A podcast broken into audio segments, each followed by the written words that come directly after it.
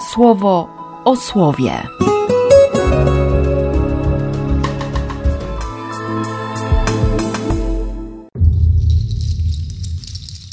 8 września, środa, Narodzenie Najświętszej Maryi Panny.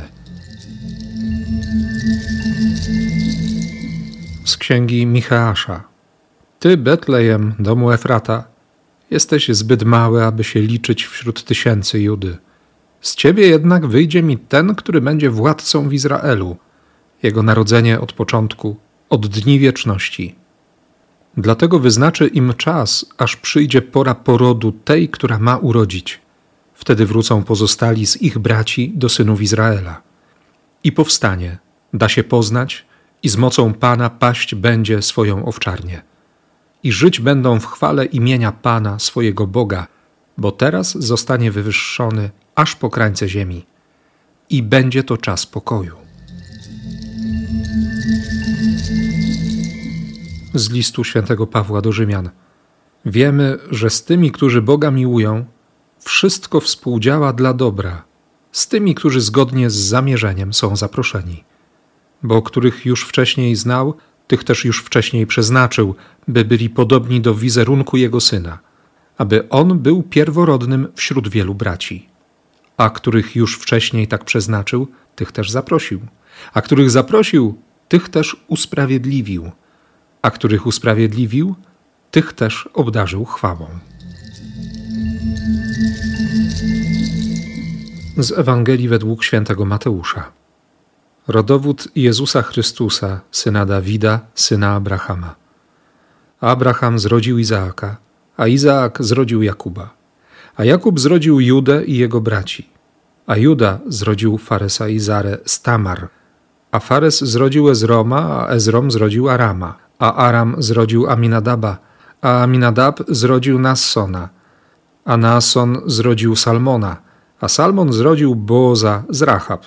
A Boz zrodził Jobeda z Rut, a Jobed zrodził Jessego, a Jesse zrodził Dawida, króla. A Dawid zrodził Salomona z żony Uriasza, a Salomon zrodził Roboama, a Roboam zrodził Abijasza, a Abijasz zrodził Azafa, a Azaf zrodził Jozafata, a Jozafat zrodził Jorama, a Joram zrodził Ozjasza, a Ozjasz zrodził Joatama. A Joatam zrodził Achaza, a Achaz zrodził Ezechiasza, a Ezechiasz zrodził Manassesa, a Manasses zrodził Amosa, a Amos zrodził Jozjasza, a Jozjasz zrodził Jechoniasza i jego braci w czasie przesiedlenia babilońskiego. A po przesiedleniu babilońskim Jechoniasz zrodził Salatiela, a Salatiel zrodził Zorobabela, a Zorobabel zrodził Abiuda, a Abiud zrodził Eliakima, a Eliakim zrodził Azora, a Azor zrodził Sadoka, a Sadok zrodził Achima, a Achim zrodził Eliuda, a Eliud zrodził Eleazara, a Eleazar zrodził Mattana, a Mattan zrodził Jakuba, a Jakub zrodził Józefa, męża Maryi, z której narodził się Jezus, nazywany Chrystusem. Wszystkich zatem pokoleń jest od Abrahama do Dawida pokoleń 14 i od Dawida do przesiedlenia babilońskiego pokoleń 14 i od przesiedlenia babilońskiego do Chrystusa pokoleń 14. A z narodzeniem Jezusa Chrystusa było tak. Gdy matka jego Maryja była już poślubiona Józefowi, okazała się brzemienną za sprawą Ducha Świętego, zanim oboje się zeszli. Józef, jej mąż, ponieważ był sprawiedliwy i chciał jej oszczędzić niesławy, postanowił skrycie ją oddalić. Gdy już to obmyślił, anioł Pana ukazał mu się we śnie i powiedział: Józefie, synu Dawida, nie bój się przyjąć Maryi, twojej żony, bo poczęte w niej jest z Ducha Świętego. Urodzi syna i nazwiesz go imieniem Jezus, bo on wybawi swój lud z ich grzechów. A to wszystko się stało, aby spełniło się słowo wypowiedziane przez Pana poprzez proroka. Oto dziewica pocznie i urodzi syna, i nazwą go imieniem Emmanuel, to znaczy Bóg z nami.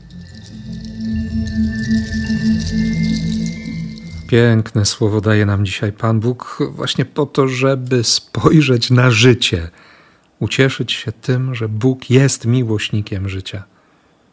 Najpierw ten Micheasz, właściwie do wyboru z listem do Rzymian. Obietnica. Betlejem zbyt małe, aby się liczyć, ale, ale kiedy przyjdzie czas porodu tej, która ma urodzić, Wrócą wygnani synowie Izraela. Będą żyć w chwale. Będzie to czas pokoju.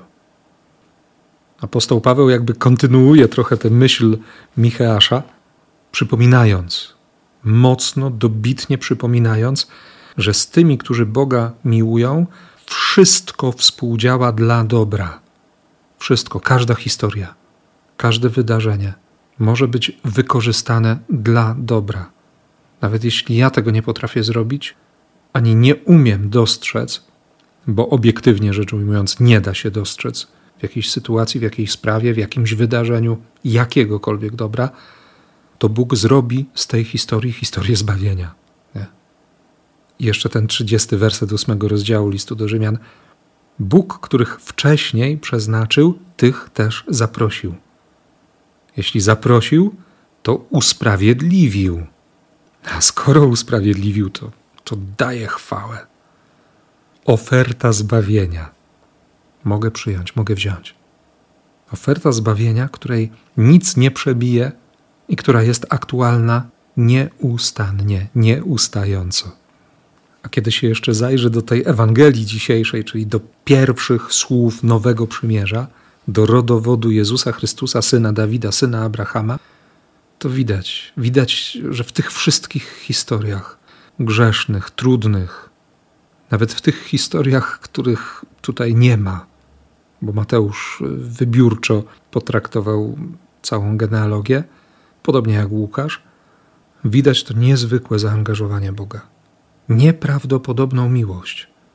Nawet jeśli są historie grzechu, a są tutaj historie grzechu, to, to Bóg wyprowadzi największe dobro.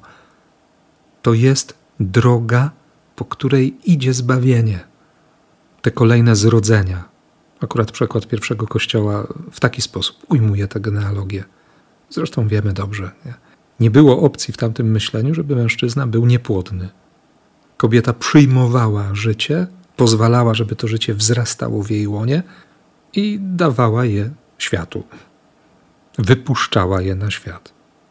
Ale tym, który dawał życie, był ojciec. Mateusz jako Żyd pisze właśnie w taki sposób i pokazuje mocno. Ojcem każdego tego życia, które się tam pojawia i które ma różne imiona w kolejnych historiach ludzi, jest Ojciec Niebieski. On jest Ojcem Jezusa nazywanego Chrystusem. On jest Ojcem. On jest życiem.